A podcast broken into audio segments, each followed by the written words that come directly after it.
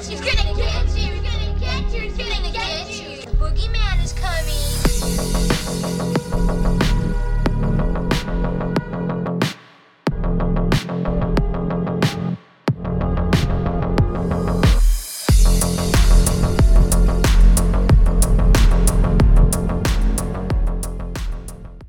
Welcome to this week's episode of Daily Horror Habit, the podcast for horror obsessives.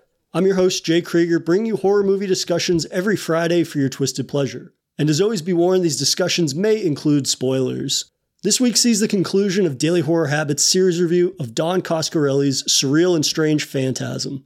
My guests and I have dissected each of the first four entries in this cult status series that has thus far presented even its most absurd or bizarre narrative and character arcs with brash confidence making each entry thus far an enjoyable smorgasbord of horror, humor, and dreamlike logic.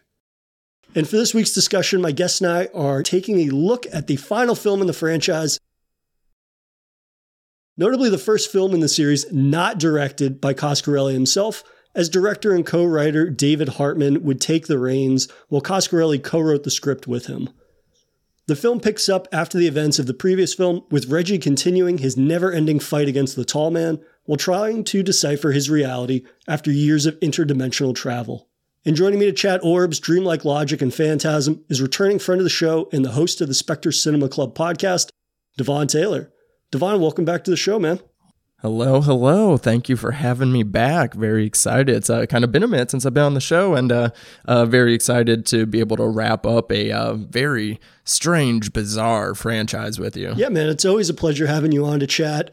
Um, and I think that with a series such as Phantasm, I think it's great to kind of see what people think about just this very singular brand of the bizarre, right? I think that it's a series that if you make it all the way to the end of it, clearly you're on board with sort of the uh, the very, like I said, singular sort of blending of horror and fantasy and all these different sort of subgenres together into something that while you know has its cult status as i said it still very much feels like a niche series um, that maybe takes a little more buy-in to get into than some other horror series from this time period.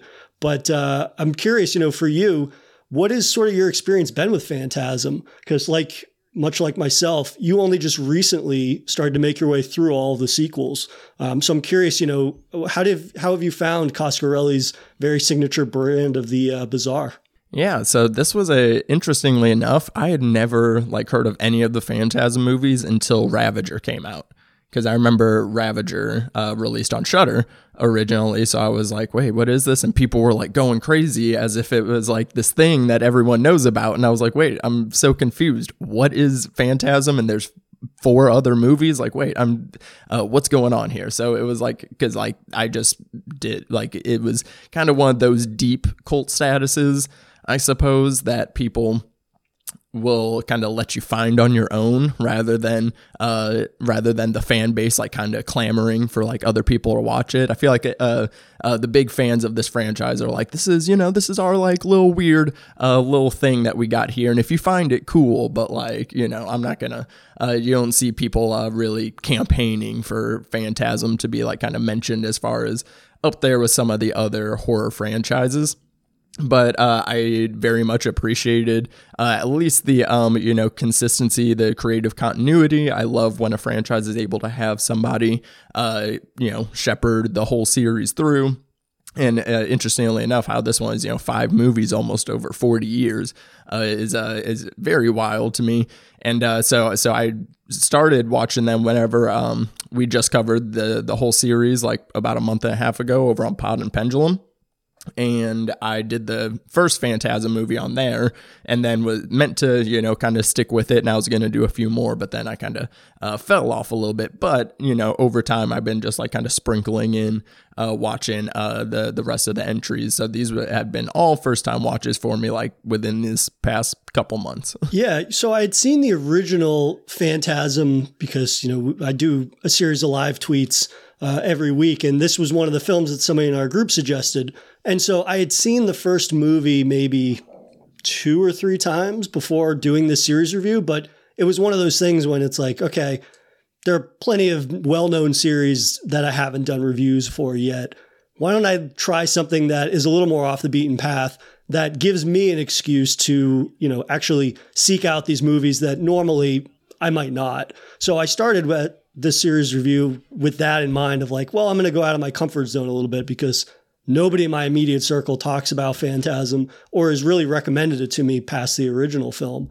And so what I was really pleasantly surprised to find with, you know, going through two, three, four, and now Ravager is while, you know, each of the films is slightly different. You know, you have various degrees of studio involvement that dictate, you know, Coscarelli having to pull back a little bit on that dreamlike feeling of the original in making the second movie, but then less studio interference with the third gives him more of that creative freedom that he had with a bigger budget than the original. So the series, and like you said, five films over 40 years, has had these ups and downs in terms of like studio, either interference or kind of studio hands on, various budgets, right? This, they start with a meager budget of like 300K.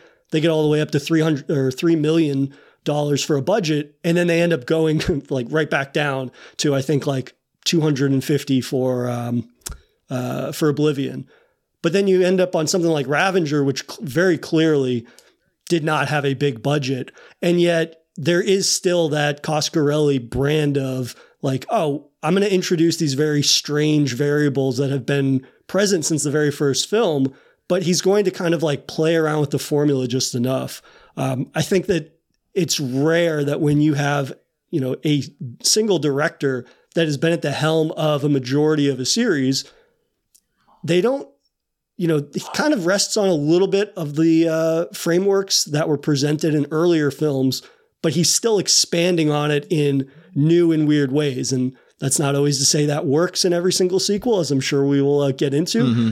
but I think at the very least, it makes a majority of the sequels um, entertaining, but also surprising in ways that differ from the previous film, but at the same time, it feels very much in line with sort of fit Phantasm's brand of uh, the bizarre.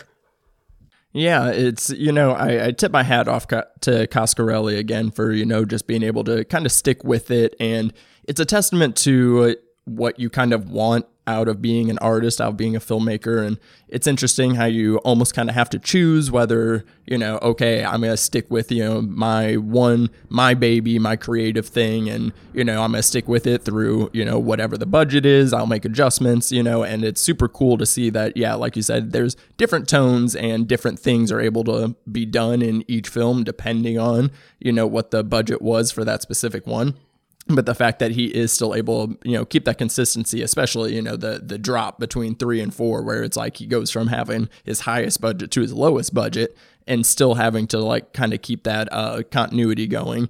Uh, so it's like it, it's cool that he you know chose to do this and you know hustle you know whatever money he could get to like kind of keep making them and you know he still did some films in between here and there and did like uh, some tv work as well but he's never uh, been, you know, a you know uh, any of his things making lots of money or anything like that. Like I just love that it's like you know he does this because you know he genuinely loves it. Like this is his baby, and he's like you know just like I'm gonna do whatever I can to kind of keep this going. And uh, he really um, you know, gets the, uh, uh, I think it, and that's also fueled by, you know, the cult status of it, the fans, because, you know, the first one kind of garnered such a fan base that a lot of, um, you know, crew members and volunteers between two and three were a lot of fans that were doing work and effects and like, you know, being extras and uh, sometimes doing it for, you know, little to no money just because they wanted to be a part of this franchise. So he really gets that. And I feel like, that um, definitely adds to the fuel of him being able to, you know, continue on this uh, series for, you know, pretty much his entire career. Yeah, you know, it really is evident that this is such a passion project of his because, like you'd mentioned earlier, that gap between each of the films, um, you know, it's the type of thing where it's like, as soon as the budget gets slashed as much as some of these films do, uh, it's the type of thing where you're like, oh, well, maybe he's going to put this on ice for, you know, a decade, two decades, and maybe never come back to it because of the fact that, like, he's a talented guy and he clearly has had work in between the Phantasm films.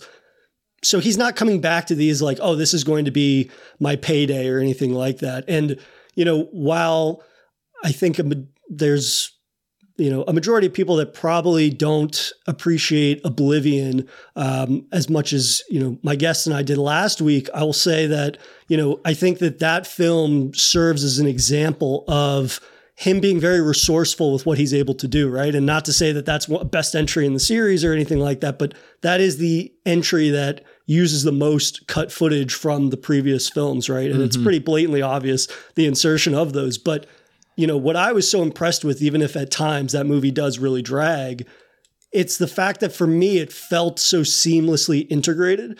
Like th- he does this thing where he reuses footage, but he's able to compartmentalize it within the current film's narrative in a way that feels less egregious, I think, than some other movies in the horror space that, you know, have heavily relied, and there's plenty of examples, heavily relied on, you know, either reusing old footage or introducing, you know, cut footage that never made into that original uh, final feature. And, you know, for him to come back after all those years between three and four, it was the type of thing where I was like, oh, I'm expecting this to be far messier than it actually was and to see a film that is able to you know have its shortcomings whether that's a result of the budget or even he admits at a point he was like i didn't really have a story here to tell past you know we're going to keep this feud with the tall man going um, it was the type of thing though where it felt like it was a proper sort of conclusion to a series that like i said had been on ice for uh, a number of years and to some extent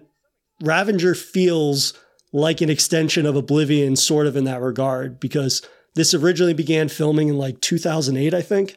And it was supposed to be a web series, like a series of shorts that focused on Reggie mm. and kind of like hope. The hope, I think, was that it was going to garner enough interest that, oh, this will you know, if Kickstarter was around back then, kickstart funding, kickstart Phantasm, yeah, like a proof of concept back. type deal. Exactly, and to see it flourish into a full feature film uh, is maybe a uh, interesting decision uh, based off of the final product here. But uh, I'm curious, you know, for you, like, what did you think about them bringing Phantasm back and really allowing Reggie to be the sort of main drive of the film more so than in any previous film? You know, he was largely a sidekick, and in this, it feels like he is the true star of his own Phantasm film. Yeah, I mean, in regards to like it, using the previous footage and stuff, I really like it with this series because, again, like one, it does have its practical purposes of being able to, you know, make up for some things here and there. But the the series has always done it, like literally since two. Like they all kind of the ending would bleed into the beginning uh, using certain footage, and then like yeah, obviously in Oblivion uh, is the most egregious example of it. Um, but even still, it doesn't come like close to like somewhere like uh, Silent Night, Deadly Night Two. Yeah, um, you know this it still has a purpose, and it also adds to like the disorientation of it that especially uh, with this film. Um, you know the the movies kind of go back and forth between that post apocalyptic feel and then that also that uh, very uh, cerebral like kind of bizarre kind of angle to it and 5 does its best to like finally try to like really bring a true balance to that and give the most of it that they can for the end of it and which you know uh is successful to various degrees um throughout the film just because again of you know the budget and everything. And um but I, I honestly feel like Reggie took over the series after 3 or at or in 3 because that's where you know we kind of get the first uh, gist of because uh, three, four, and five they keep using the the thing of you know Reggie and Mike being separated, uh, which is kind of unfortunate, but that is kind of what um, is what shuffles it to uh, Reggie kind of taking over the series and being like, okay, like he's got the built-in tragedy just as much as um, as Jody and Michael do, um, and then he is like kind of this like little everyman that people very much gravitated towards and related to. So it just made sense, and then it became him being like you know the main character and uh, being the protector of Michael, and Michael, you know, in the last three films kind of becomes more of um, I wouldn't say like a you know a plot device, but I mean kinda. Uh, I think that's partially because I don't think A. Michael Baldwin is a good actor uh, after the first film. Um, so I feel like they kind of do it uh, a little bit in that angle because Reggie is easily the most uh, consistently you know good uh, performer throughout the the films as far as acting goes because you know he also didn't really do much besides these movies aside from like a few other like little spots here and there Um, and same for A. Michael Baldwin. Like that's why he skipped out of two. He just like wasn't acting at all uh, at that point. And then they kind of brought him back into. And three was like his like first time acting again in like 15 years or something. Um, so it's like the the way that they, you know, again, like use all the things that kind of happen outside of the film and still incorporate it in uh, is still really good. Like, I mean, in four, I wouldn't even call it messy. It's just like boring. It's just kind of there. It it, it happens, and it you know we kind of go through some of the same motions that we did in uh, some of the previous films and it's you know it's there to be like hey the, the series is still here um, it still has some life to it and like we can still do some fun stuff in it like it's it's not bad it's just kind of it's just uh, kind of there but also um, it's interesting because Oblivion was supposed to, uh, Coscarelli was going to direct a script from like someone else who was like mainly a fan, but he was like, he was a screenwriter, but like mainly a big fan of the series and wrote his own like uh, follow up to three and Coscarelli liked it and he was like, okay. And it was going to kind of be more the big post apocalyptic thing that we get in Ravager. But again, like that's when he got like the smallest budget and he's like, oh, we like can't film this like at all. So uh, let's throw some ideas together and let's put, you know, four out. So uh, for, for, you know, for it coming from that kind of angle, it's still, you know, a very competent, really put together film. Yeah. And I think that for Oblivion, what I was so appreciative of the fact was that while you know they are sort of reusing all this footage whether it's necessary to really introduce some of it is questionable but what i think has been the element that has really allowed all these films to resonate with me perhaps more so at times despite some of the budgetary constraints which you know are clearly notable at certain points throughout the series is that Reggie and Mike relationship. And the one thing I really did like about Oblivion was the fact that it continues that through line of their relationship, right? Of having this almost mm-hmm. adoptive mm-hmm. uh, big brother or father kind of thing between Reggie and Mike uh, once, you know, Jody is killed and whatnot. But what I really did like about Oblivion was that it uses all of the footage from the primarily from the original film to really solidify that relationship. Like there's one moment where it's like just um, it's just Mike kind of like stealing a ice cream bar or something from his truck or whatever. And it's like, mm-hmm. on one hand, sure, that doesn't drastically change the uh, sort of dichotomy of their relationship or it doesn't have some big impact on the overall arc, but it does reinforce just like this brotherly relationship and how that's really grown and why that is the drive that has kept Reggie in this fight and made him evolve as, you know, just the sort of uh, you know, stoner ice cream man guitar friend into this sort of like, I think as he puts it, like soldier of the apocalypse or something like that. yeah. He definitely has a he definitely has a cool little evolution throughout and uh, in the first movie the thing that really did stick out to me was um, the fact that it was you know this uh, you know is not to say that we obviously don't have like male led horror films and things like that but like this is like the closest that like a like male actor has like been a like traditional final girl in that film and like kind of mm. going and feeling the same things and like being able to see that you know these all these guys have you know this uh, portrayal of their emotions of feeling grief of uh, feeling confused and uh, just being scared because even a lot of times whenever you get like the the final final boy in a lot of movies he's still like kind of trying to act all tough all the time and all these things and like they usually try to like make him a badass or something it's like yeah. no these are still just like regular guys that have like these regular fears and it's super refreshing to see throughout the film that you just see these two men uh you know be best friends be found family you know to this degree and it be just so like very earnest and unabashed with it um so it you know the the the bond throughout throughout the five films is uh, always been there for me. Like I've I've been uh, you know with uh, um, signed into to Reggie and Mike since the first and second one, and then ever since after, I'm just like yeah, like I totally buy this. Like I, it's like it's funny. I feel like Reggie like loves Mike even more than Jody, but like, but but but yeah. most the but but like most the Jody we see in like three through five like isn't real Jody or whatever. So I don't know, but um, but it's like you feel it though. Yeah, and I think that to your point that you made earlier in terms of, you know, Reggie Bannister as Reggie, he has had the most growth throughout all of the films in terms of acting ability, right? He really has settled into that character over the course of those five films in a way that feels more confident. It feels like he's not only become more competent of an actor, but comfortable in that role that he's able to have some type of growth while still being true to a lot of the sort of fundamentals of what makes Reggie this perfect sort of found family member. Um, And I, I really, really appreciated the fact that, you know, he was able to keep coming back and getting more and more airtime, if you will, because like you said, as much as uh, enjoy young Mike's performance, like A. Michael Baldwin is not stealing the show for me. Jody, as you put it, you know, doesn't he almost seems indifferent to his uh, younger brother at times, and even when he comes back, it's kind of like, okay, like I I could see how this could be somebody being mind controlled because there's like no emotion ever. It's a it's a bit of a carry job here with Reggie. Not gonna Sure. lie, like uh, you know he he definitely um, holds the weight between uh, the relationship between Mike and Reggie uh, for sure. But like definitely like carrying this franchise within itself. I mean I don't know if this is controversial, but from what I hear, maybe uh, other Mike in part two, he was really good. I know I I love having the continuity of again having you know the same exact trio from the first movie throughout the films, uh, and you know they they've recasted in the second film, and I thought he was good. I thought uh, he uh, kind of showed uh, a side of Mike that I was like very excited to see, like him and Reggie be like this like dynamic, du- like a truly dynamic duo.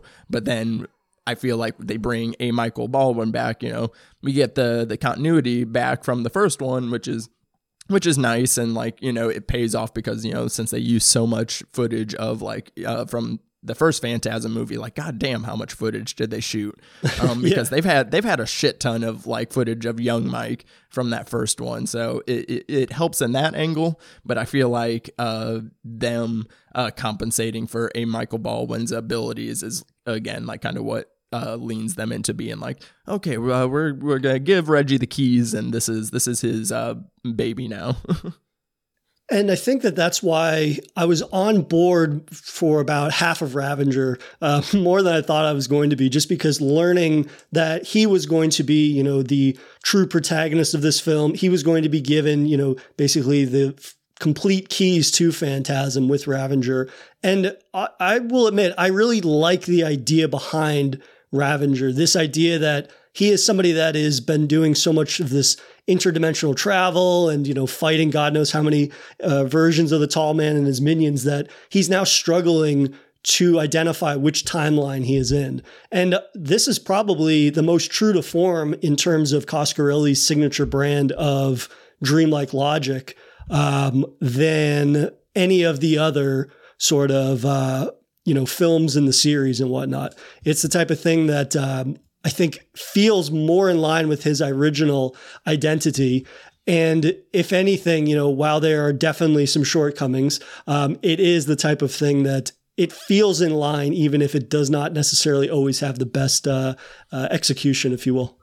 Yeah, it definitely um the this this last movie does feel uh the kind of closest in tone to the first one, um which you know we'll get into our rankings, but I, I feel like everyone knows that the first one is easily the best, and uh it you know very much for having this dreamlike quality to it, and uh and I I've always loved that, and like I love that throughout the series it literally took until this last movie until the tall man telling us finally what his fucking plan is. Like it's been five movies of me trying to figure out what is really happening in this in this story. Like what is happening? What is he doing? Which reality is real?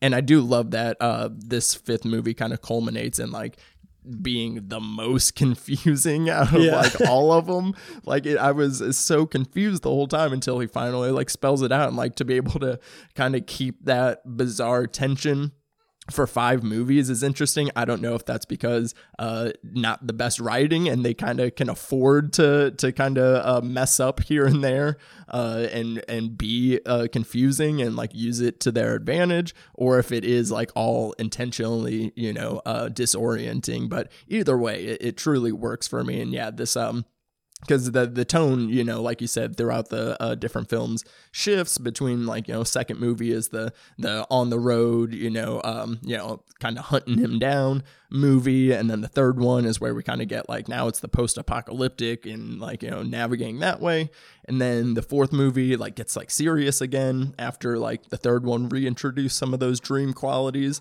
and then the fifth one is like kind of just like um crock pot of all of them.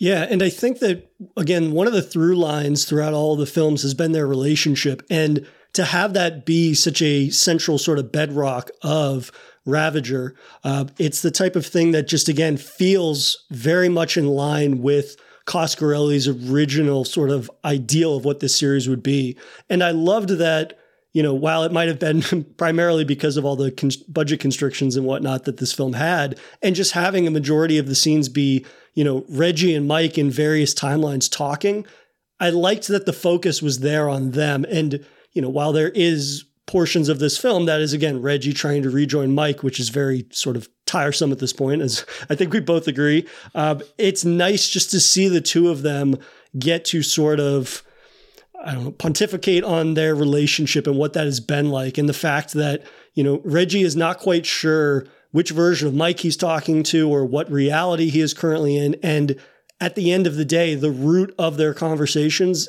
the time period and the when doesn't really matter because the two of them are, you know, having this very sort of uh, bittersweet remembrance of what their life has been like, um, even if they can't necessarily remember the true origin of it at certain points.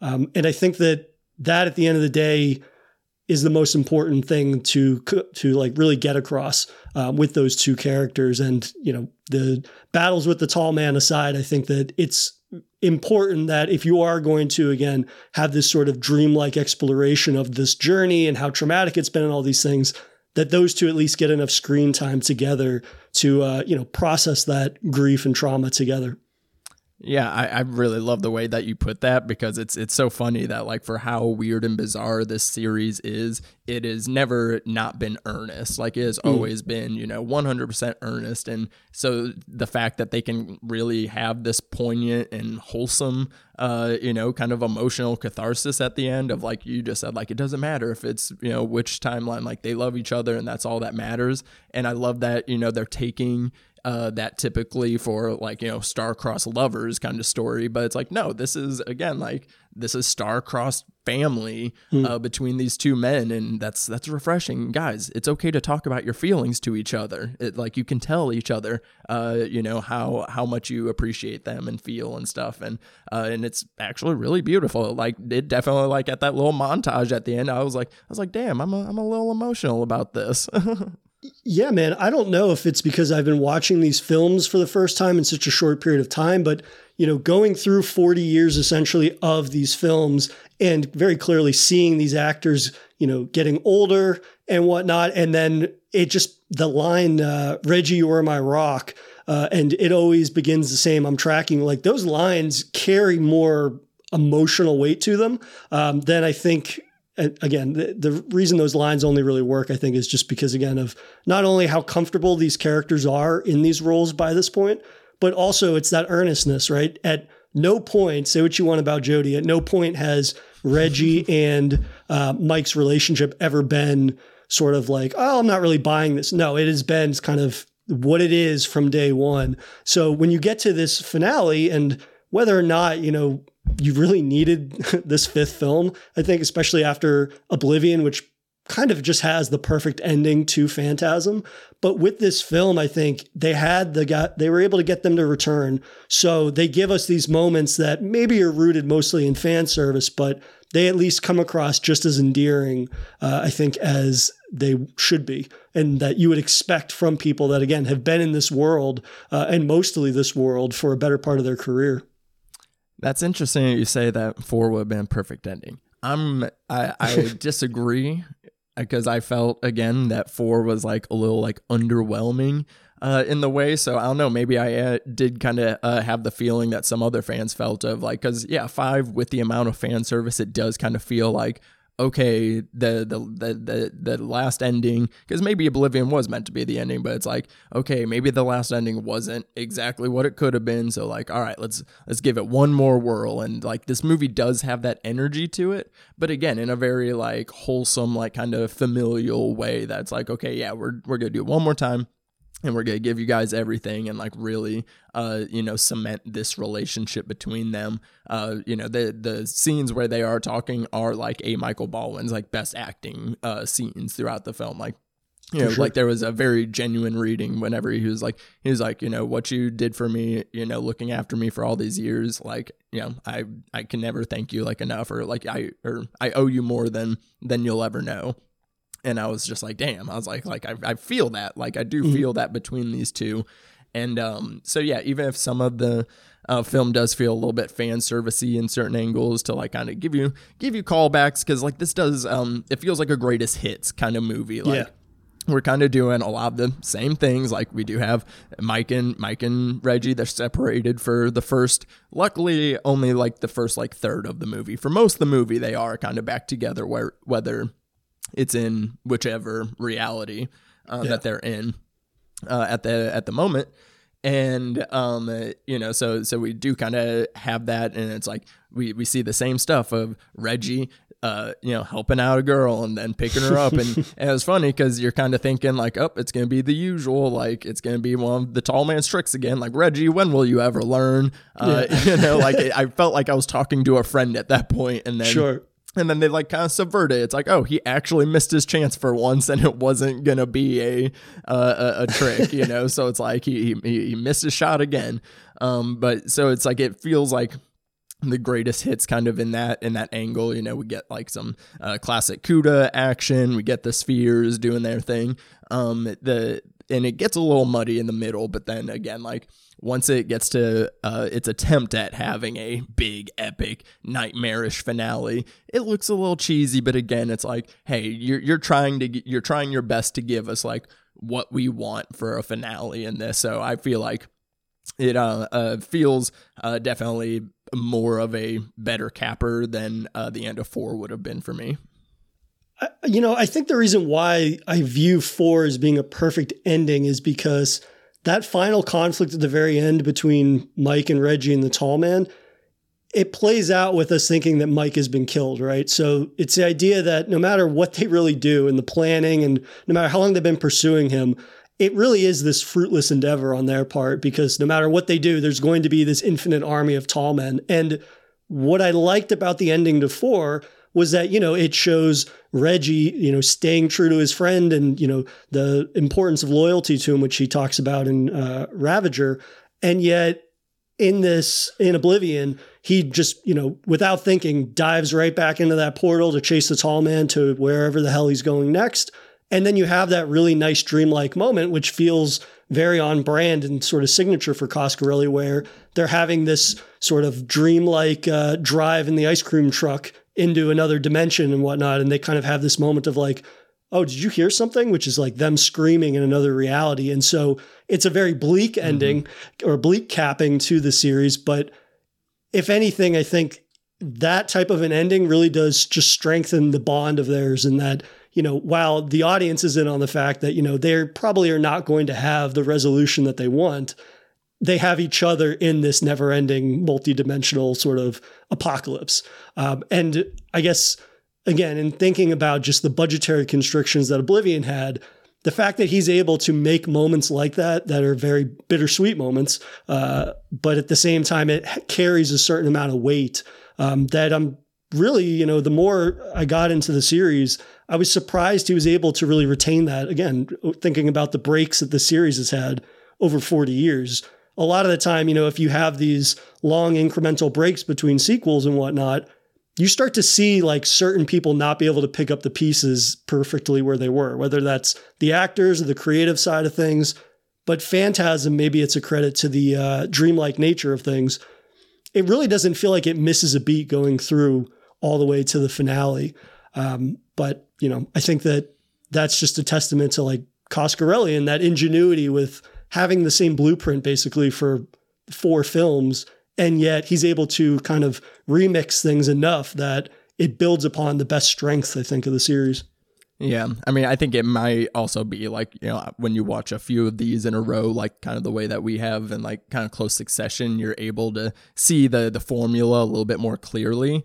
And Sure. uh, so the ending of four, though I do think it is a really great ending, it also just kind of feels like that perfect tie-in on like how they typically do. Like, cause like at the end of one, like it was like kind of that same thing. It was like all dreamlike and cozy, but then we know that the danger's still there, and so it's like for the ending, it's still good because it does feel like it does feel like um their kind of classic lead in to be like, uh huh, nope, you're you're still not safe as usual. We'll see you in the next one, boys. Uh, prepare to be miserable some more. Enjoy your happiness for a minute. Uh, you know, so it's like it, it in, and it's interesting because I, I would very much love to hear somebody's opinion who's gotten to uh, follow this in real time like someone that you know has been there from the get and like they you know would sit there and wait seven to ten years in between films. Like i want to know uh, kind of what that experience is like and like if um they do feel like this is like kind of a, a worthy culmination. But uh, you know, we've been talking a lot about Reggie and Mike, and I think that one person we haven't mentioned yet who does get to you know appear in the film, who has been also a consistent member, is uh, Angus Scrimm, right? So he got to come back, and at this point, he was a very older gentleman, um, but he still gets a good amount of screen time. And you know, there's definitely one or two moments where it's like, okay, can't do as much perhaps as he used to be able to, but he does get at least a couple of scenes where he gets to sort of monologue, uh, which has always been sort of the another through line, right? Is that the tall man doesn't say very much, but when he does speak, it is very sort of like resounding in the sense that it's like, yeah, he's never had uh, a great deal to do physically in these films, but if anything, you know, he is just as captivating, if not more, I think, than some horror antagonists that have been in several sequels just based on the fact that he has this very ominous presence and you know maybe we don't get uh, a boy that was as uh, as uh, rich and lively as it was early on in the series but i think just having him be you know a part of this final chapter and at the same time you know he got to see a screening of it before he unfortunately passed uh, passed away uh, that's kind of another layer to again just you know the through line of this being a series that's built upon you know people that really did you can tell have like a great love for it.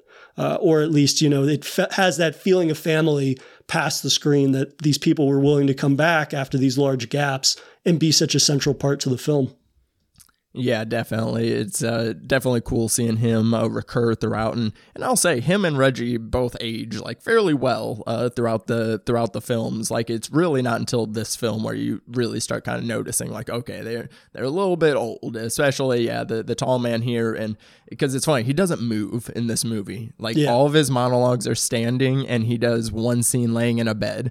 Uh, which, but he, but he doesn't need it because he's he's still got the voice, and yeah, it's not doesn't have the power behind it, but still has uh the the sinisterness. It still has the the same touch he's had throughout the five films, and again, like just a testament to him as a performer to be able to pick it up each time in each film.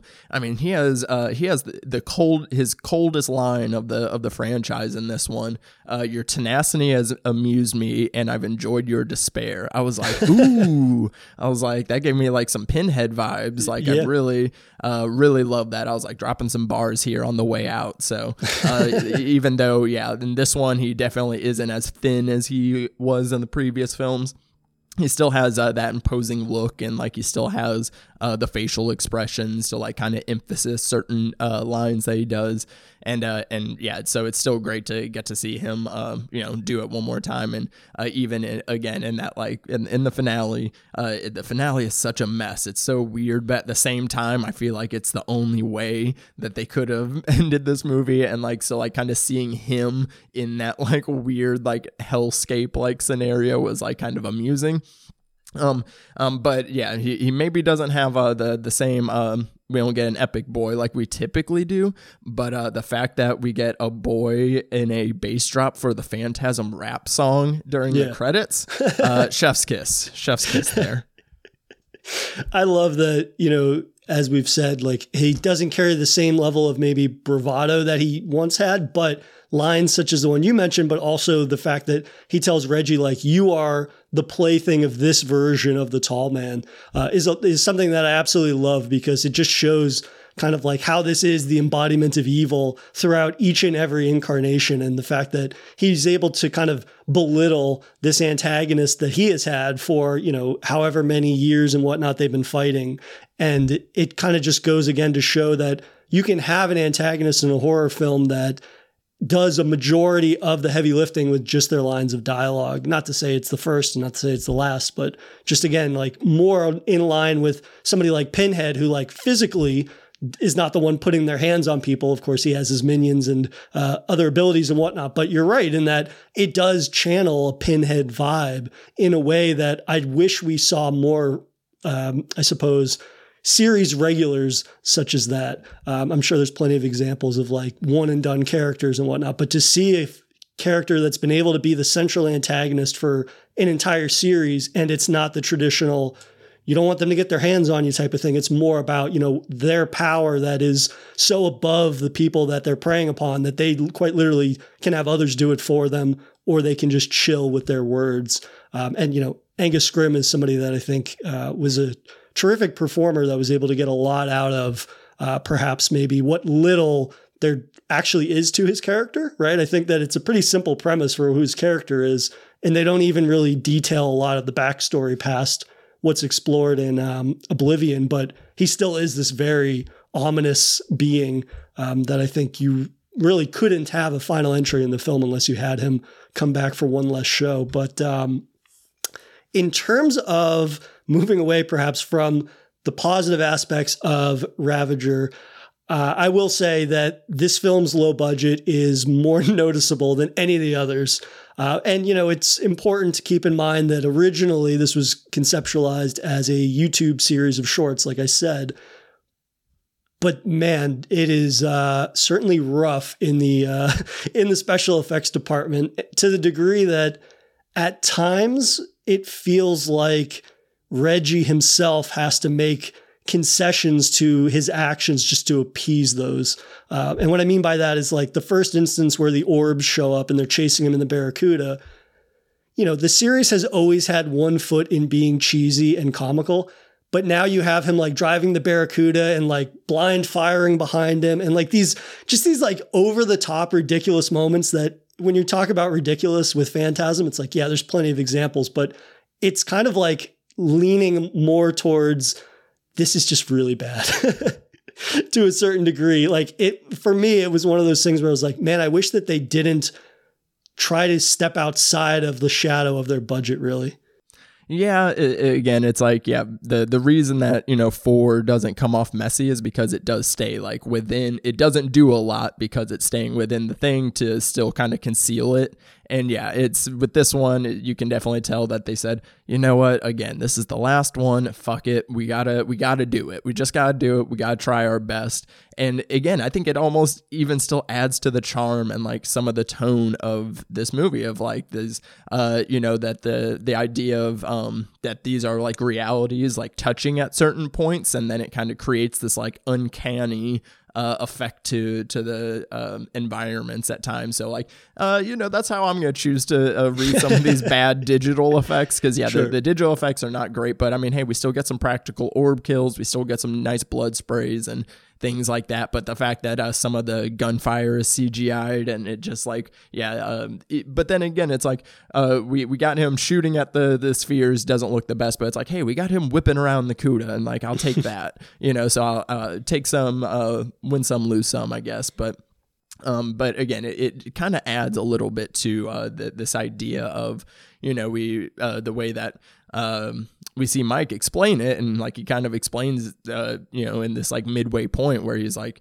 you know, I've been reading up on this theory of like this like uh um what is it uh the he's talking about the the realities being like built upon each other like a sphere membrane theory. Oh, right, um, right. Which uh which is fun. I like that we get a kind of different take on uh you know the typical multiverse uh, kind of alternate timeline thing that you know people uh, instead of us getting a you know pencil through the paper explanation. I like that we kind of get this uh, uh i love that's delivered like very offhandedly and that has like this comedic moment of just like he just like stops trying to explain it's like ah, i'll just give you the book because again Right. it's like they can't really explain it too much so Yeah. it's just like here i'm not gonna even try but like here's what's kind of going on so because because uh, I found myself you know throughout the film thinking to myself, okay, is so is this real? Which reality is the real one? Uh, is has this all been a dream in Reggie's head the whole time? And that's like no no no. They're, the both realities are real, and like these are just like kind of having these uh the, these collisions happening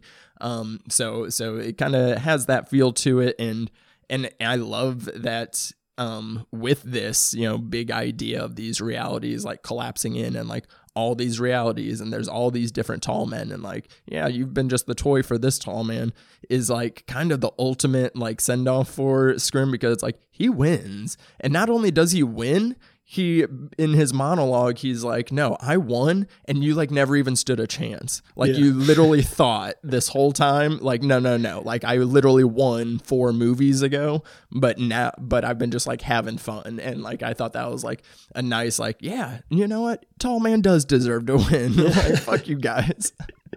He's been putting a lot of work robbing all those graves, man. But uh, I do like the idea, again, like when they present those different realities, there's one towards the end where it's Reggie in a basically like an asylum, right? And you start to see people in the asylum that resemble, you know, the tall man. And I think it's even uh, the woman from the graveyard at the very beginning of the series, right? And they present this reality where it's like, oh, he's projecting these fantasies onto other people. And then they play up the idea that, oh, he's got dementia and this is all a byproduct of, you know, his mind uh, basically unraveling and these different things. And again, you know, that gives this movie a narrative structure that I think it deserves more credit than it probably gets. And you know, while I have my reservations on the CGI and the effects and whatnot, um, you get these awesome set piece shots where it's like you have the gigantic spheres uh, and orbs that are like tearing through buildings, or they're you know stalking Reggie in the woods. Like I love that because it plays up that ridiculous nature of just like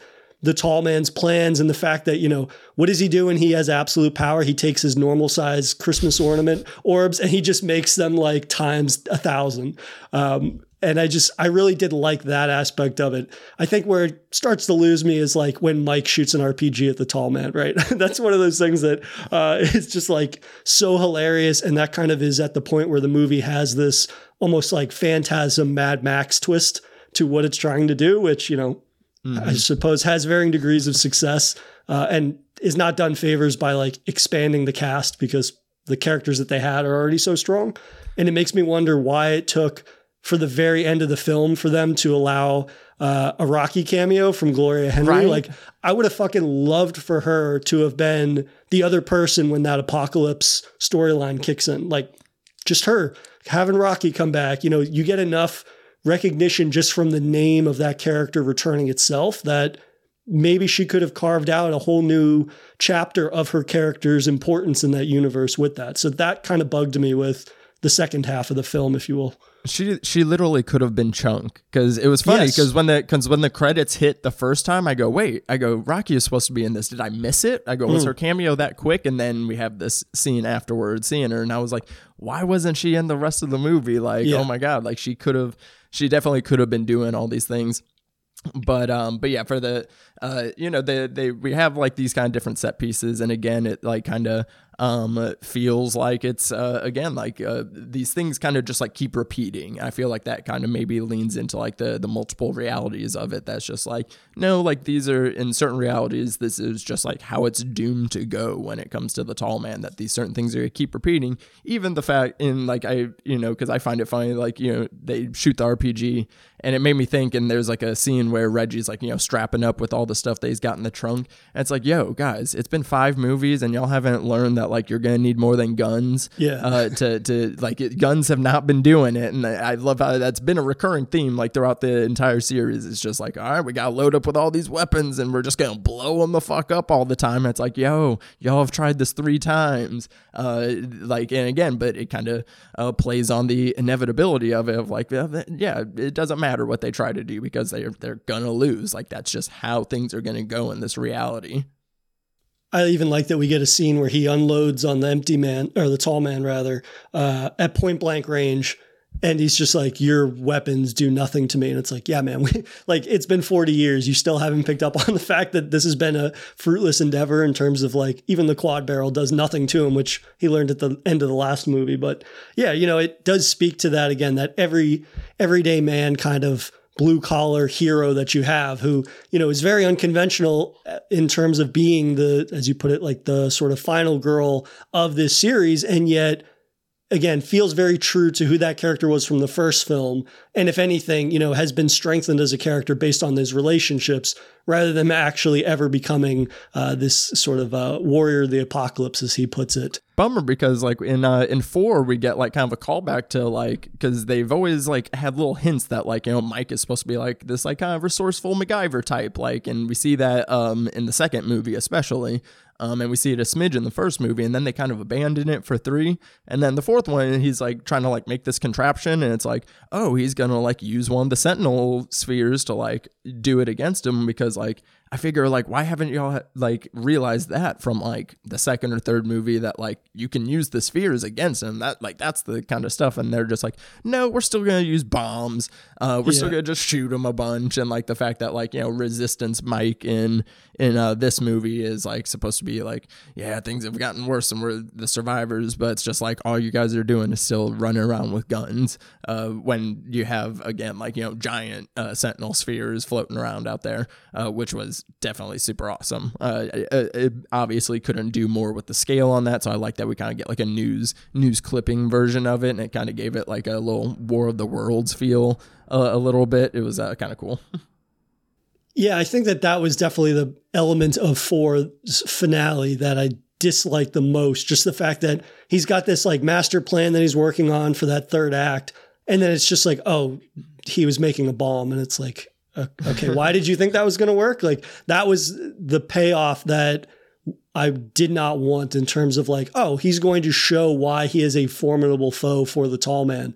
And then, you know, it's the type of thing where it's like, okay, so this is just another poorly thought out plan. And it's like, this is a fourth movie in the series. Granted, I understand why they couldn't go larger than life again, because mm-hmm. of the constraints and whatnot, but it was kind of like, oh, this feels like a messy wrapping up before you get that more bittersweet, sort of poignant ending. And I will say for Ravager, it's the type of thing where, you know, at times it is very messy, but it kind of finds itself in that conclusion with having something that is e- equally bittersweet and poignant, right? You get that one reality where my, uh, uh, Reggie is, you know, in the hospital bed, he's clinging to life and he's got Mike and Jody by his side. And then he's saying like, "Oh, I'm just grateful to see both of you," uh, and that is like a very fitting ending. I feel like for a movie that is a series that has very much been about found family and all these different things like brotherhood and loyalty that we've been talking about.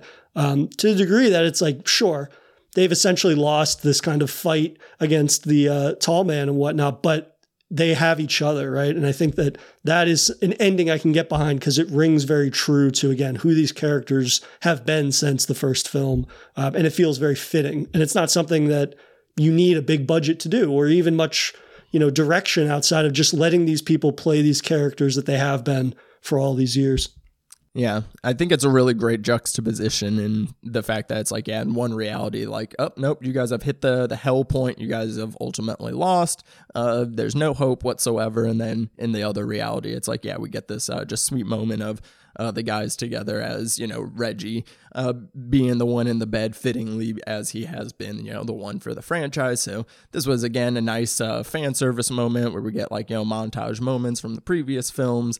Um, and but also like we do get this again, like, you know, earnest scenes of the guys just like kind of saying, you know, how they feel about each other and the the appreciative. And again, it's like so in one reality we lost and like in in this reality we still might lose but at least you know we kind of get to lose on our terms and be together when it happens versus um you know them kind of uh the way that it plays out in the apocalypse era yeah, it's definitely a much more creative way to handle the fifth and fifth and you know final entry in a series that had the least amount of resources and I would say even studio there was no studio involved right? So I think that for them to be able to take this entire series as weird and varied as it's been and deliver something that feels like a fitting ending uh, is really you know it's a quality of this movie that I hope if people are, you know, making their way through the series and whatnot, they can look past some of the rough edges to it, you know, multiple rough edges that this one has, because at the end of the day, you do get that nice payoff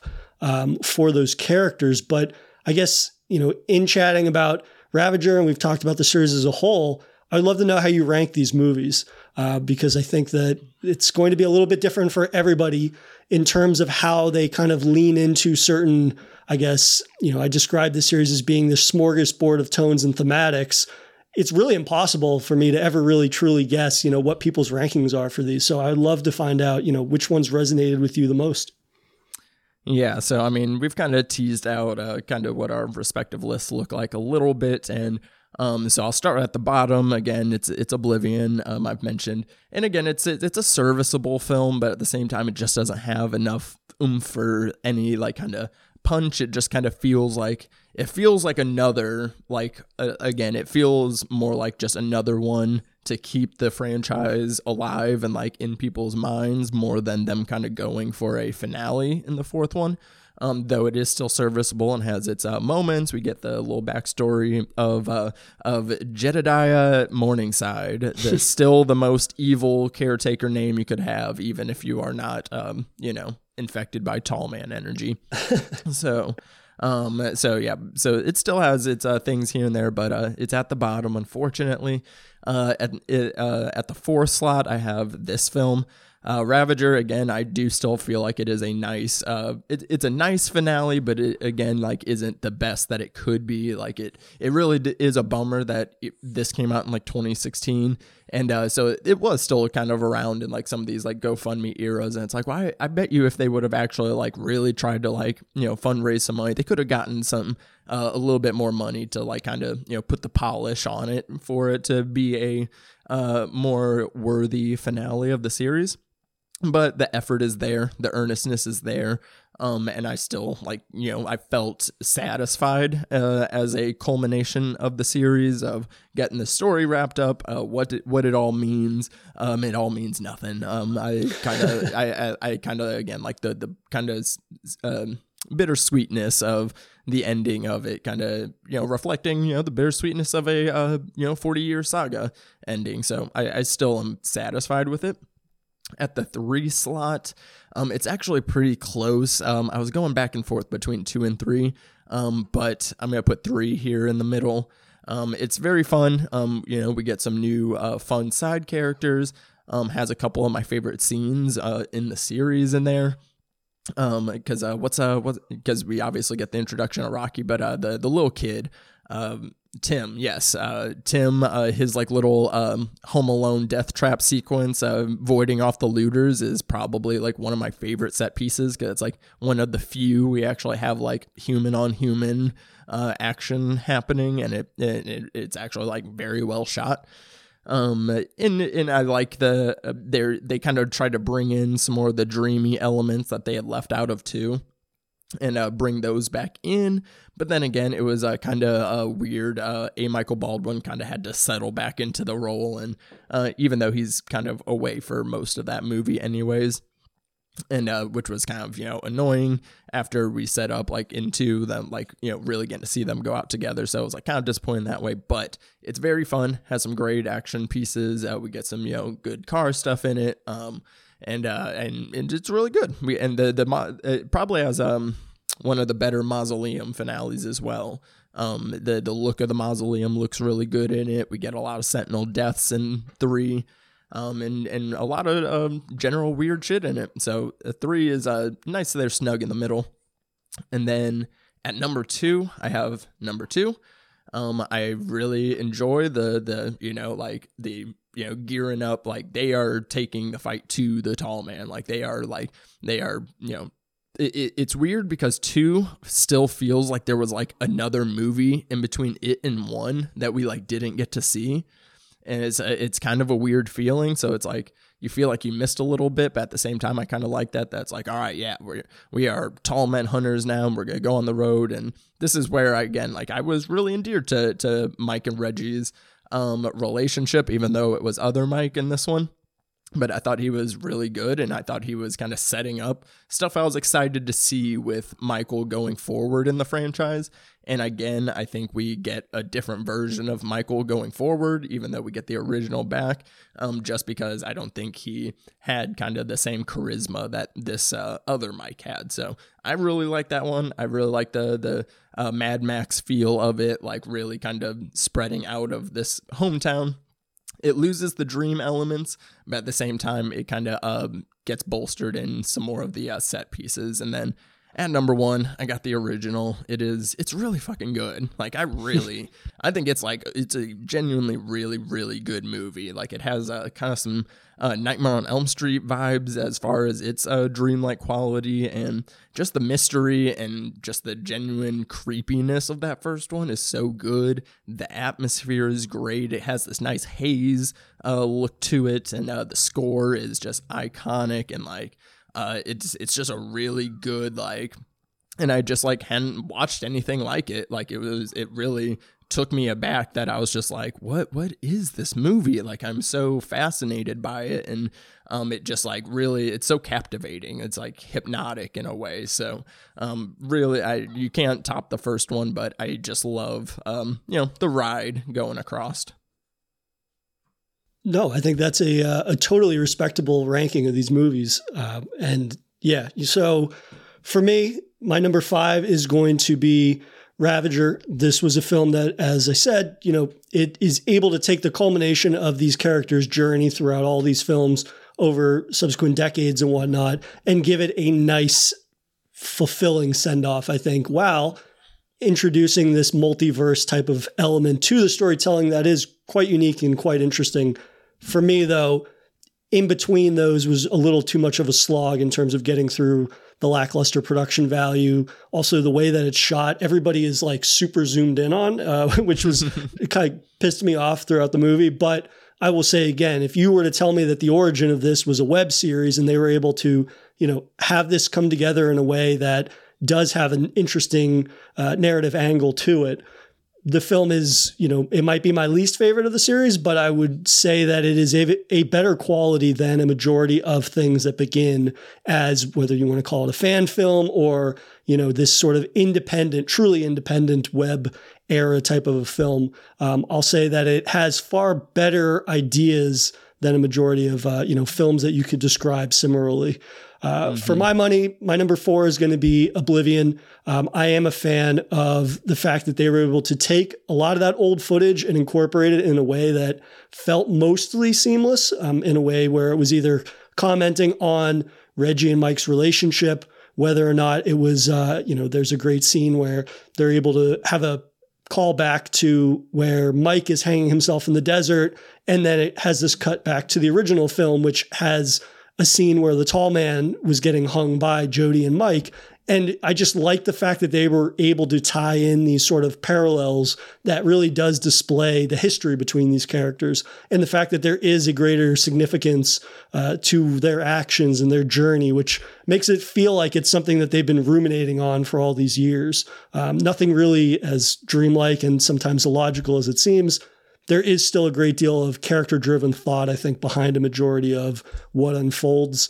Um, and like I said, I love that ending to that film. I think that that's a great sort of bittersweet capping to their, you know, it is quite bleak, but I think that it feels fitting uh, ultimately. And, you know, while they ended up making a fifth film, it's the type of thing where I feel that it could have quite literally just stopped with Oblivion and I would have been satisfied. Uh, my number three spot is also going to be the third film. I am a fan of the fact that they're expanding the world with these side characters that deliver something new to the you know posse or the world itself. You know, Rocky and Tim both I think are great additions. I like the fact that you know Tim gives us this little set piece that, as you kind of said, is like Home Alone esque, and I'll say has a Dennis the Menace flair to it. That mm-hmm. also kind of initially you think like there's almost like a tourist trap type of element to it. Like there's all these creepy things happening, and I'm like, oh wait, does somebody else in this universe have powers? But then it just ends up being, you know, it's just this badass kid that's able to uh, deal with intruders and the tall man alike. So from that aspect, I liked it. It was a little more into the zany sort of lightheartedness, uh, which you know, at times worked for me. But then when you get into like the zombies at the end of it, that part didn't necessarily work for me as much. But I think that it's a testament to Coscarelli continually evolving on the idea of what a phantasm film can be. Um, and, you know, again, when you have a limited amount of resources or whatnot, the fact that you can keep reiterate or kind of reinventing a film and characters and the sort of logic between them and still make it entertaining, even if it's in new ways or ways that, you know, sometimes work, sometimes don't.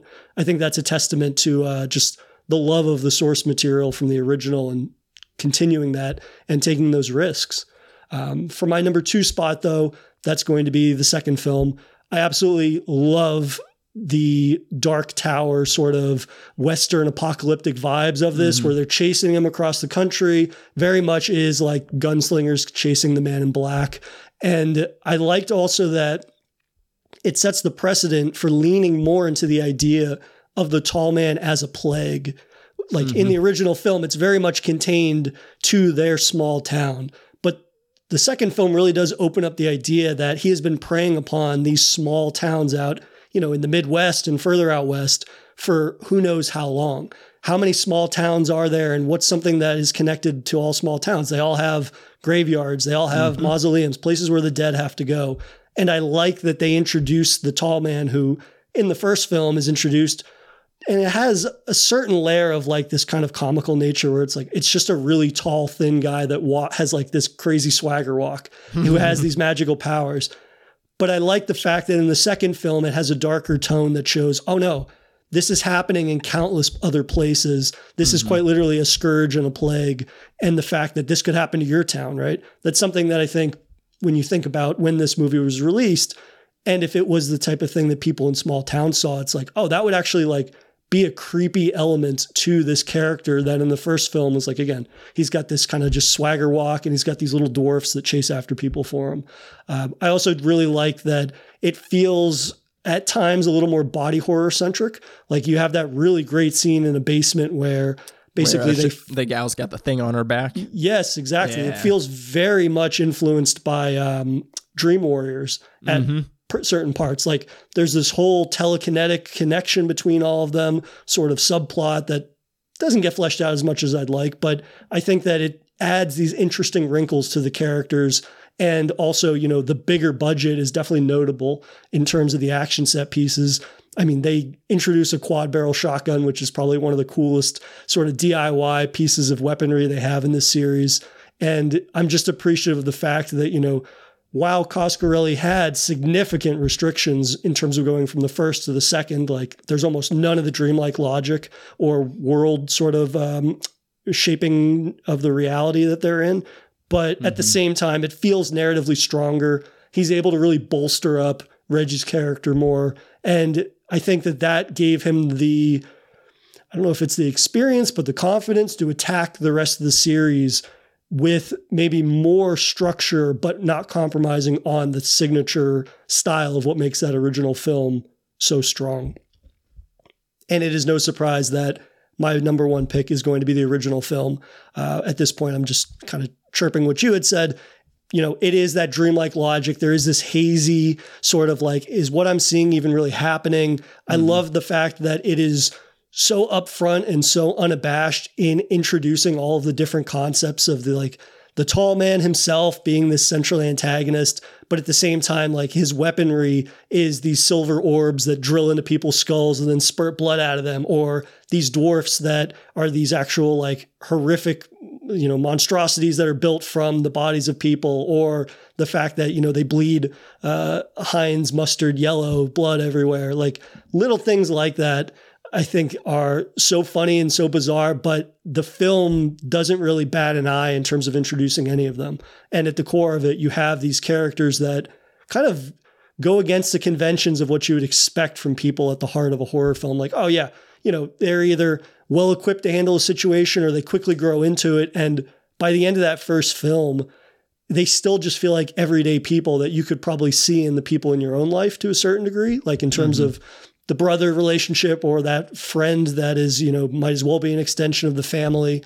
And it makes for something that, while it is very dreamlike and it kind of skirts logic at times, the core root of it, it has a heart, right? And I think that at the core of a majority of horror films that are very experimental or low budget in these things, if you have that heart there, that makes it much easier to get on board with the concept and it allows the rest of the film to really be a standout, I think, on top of that very strong foundation of, you know, characters you can get invested in, characters that in some extent you can see yourself in.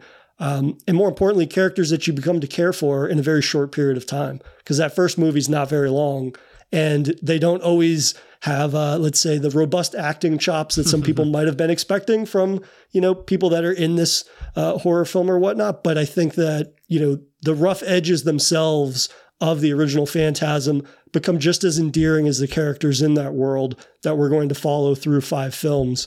Um, and it was a, uh, a hell of a journey. And I was so thankful that I took the opportunity to, you know, dive into these movies, which you're like me. I'm sure your watch list is probably hundreds of films, if not thousands, thousand films long. And, you know, making time for something that I normally wouldn't has resulted in, you know, an incredibly enjoyable experience and just seeing another sort of microcosm of horror filmmaking that is pure love for what's being mm-hmm. made and, um, you know, not allowing certain, you know, studio trappings or conventions getting in the way of a creative, you know, allowing this sort of baby that they've been building and fostering and taking care of for all these years to, uh, you know, wither away and die without a fitting ending. Yeah, I, I have so much admiration for the for the franchise and just its uh, longevity and you know its continuation to put in the effort to be creative and to be earnest and uh you I mean I would put this franchise like you know I put it neck and neck with something like you know Final Destination franchise like as those five films as a whole or you know I would even watch I would rewatch these five films over like most of the Friday 13th sequels honestly um, like just because for at least the inventiveness, if anything. And, you know, even though the, you know, franchise uh, descends in quality as it goes down, we both pretty much had it in chronological order, except I liked five a little bit more than you. Um, but even still, like it, it, it, the investment that, um, that it has you, the way that it just uh, really, um, you know, commits to its characters and to its themes and uh, and just all that you know the ups and downs you know that consistency uh, is there and makes for a very strong core you know for for a series to to flourish and also like have a uh, impact on you know a certain you know uh, audience as well. So uh, hats off to to Coscarelli for sure, and uh, very very happy I was able to do this and kind of even though it's like not the you know it's not super known, but it is known. But then it's also like you can watch this and you can see how it's influenced movies such as you know like Nightmare on Elm Street and uh, you know with this uh, kind of Midwest fear angle that you're to talk about in the first one. Uh, feels very Stephen King, and you can kind of see um, other kind of Stephen King adaptations kind of take a similar approach as this first one does. So it's like even if it's not, uh, you know, wasn't wasn't super successful, uh, it doesn't have the best scores or whatever, but like its influence is definitely there, whether it be uh, literally or just in, um, you know, people buying into, you know, committing themselves to a, a project that they just truly love. Absolutely. And, you know, in terms of like comparing it to other series, the hit rate on this is so much higher than a majority of others. And I think that, you know, in terms of thinking about other series that are somewhat comparable, like, yeah, Final Destination, I think is a great shout. And then when you look at series that are much longer, like Friday the 13th that you mentioned, it's like, yeah, there's maybe five films in that series that I would rewatch, right? And there's how many, right, at this point. So I think that, again, for a film series to go through these sort of trials and tribulations of getting made as much as Phantasm did over the years, the fact that he was able to still capitalize on what makes this series so unique and deliver something that more often than not um, is delivering the, to the fan base what they want a continuation of and really, you know, have this breadth of originality and inventiveness in each entry um, I think makes this series something special that you know hopefully uh, will only become more popular with horror fans. And you know that's the type of thing that uh, I really love about digging into series that I have no experience with or very limited experience with. But, uh, you know, man, as always, it was a pleasure having you back on. And I was so happy to round out this uh, series review of Phantasm with you. But uh, before I let you go, I would love for you to plug your excellent podcast, which I have been on several times at this point, and uh, any other socials that you have. Yeah, thank you for having me. It's always a good time to come back, and glad that I had an excuse to finally like finish this series out and uh, and uh, really get to uh, you know uh, it was fun getting to talk with somebody that like had like a pretty similar uh, journey with it as me. So like that was uh, super fun. Um, you can find me on Twitter, Instagram, and Letterboxd at underscore Daddy Disco, and you can uh, listen to my podcast, The Specter Cinema Club, hosted by me and my buddy Garrett McDowell. Uh, we cover a different subgenre every month. Right now, we are covering Ash vs. the Evil Dead, uh, leading up to Evil Dead Rise, and then we got some fun stuff like remake comparisons and a celebration of camp coming up. So, super excited for that. And you can uh, follow us at Specter Cinema on Twitter and Instagram, and uh, new episodes every Tuesday on whatever platforms. And you can also hear me as a rotating co host over on Pod and Pendulum they uh, tackle franchises uh, in a row and uh, you know that so you can hear uh, more extended thoughts on phantasm 1 from um, from phantasm 1 from me if you want to uh, go check that out Awesome, man. Well, thank you again. This was a pleasure as always, and uh, I look forward to chatting with you again in the future. thank you bud Thank you for listening to another episode of Daily Horror Habit. You can follow the show on Twitter at Daily Horror Pod or give me a follow at Not Funny Jay. Thanks again for listening, and I'll see you guys next week.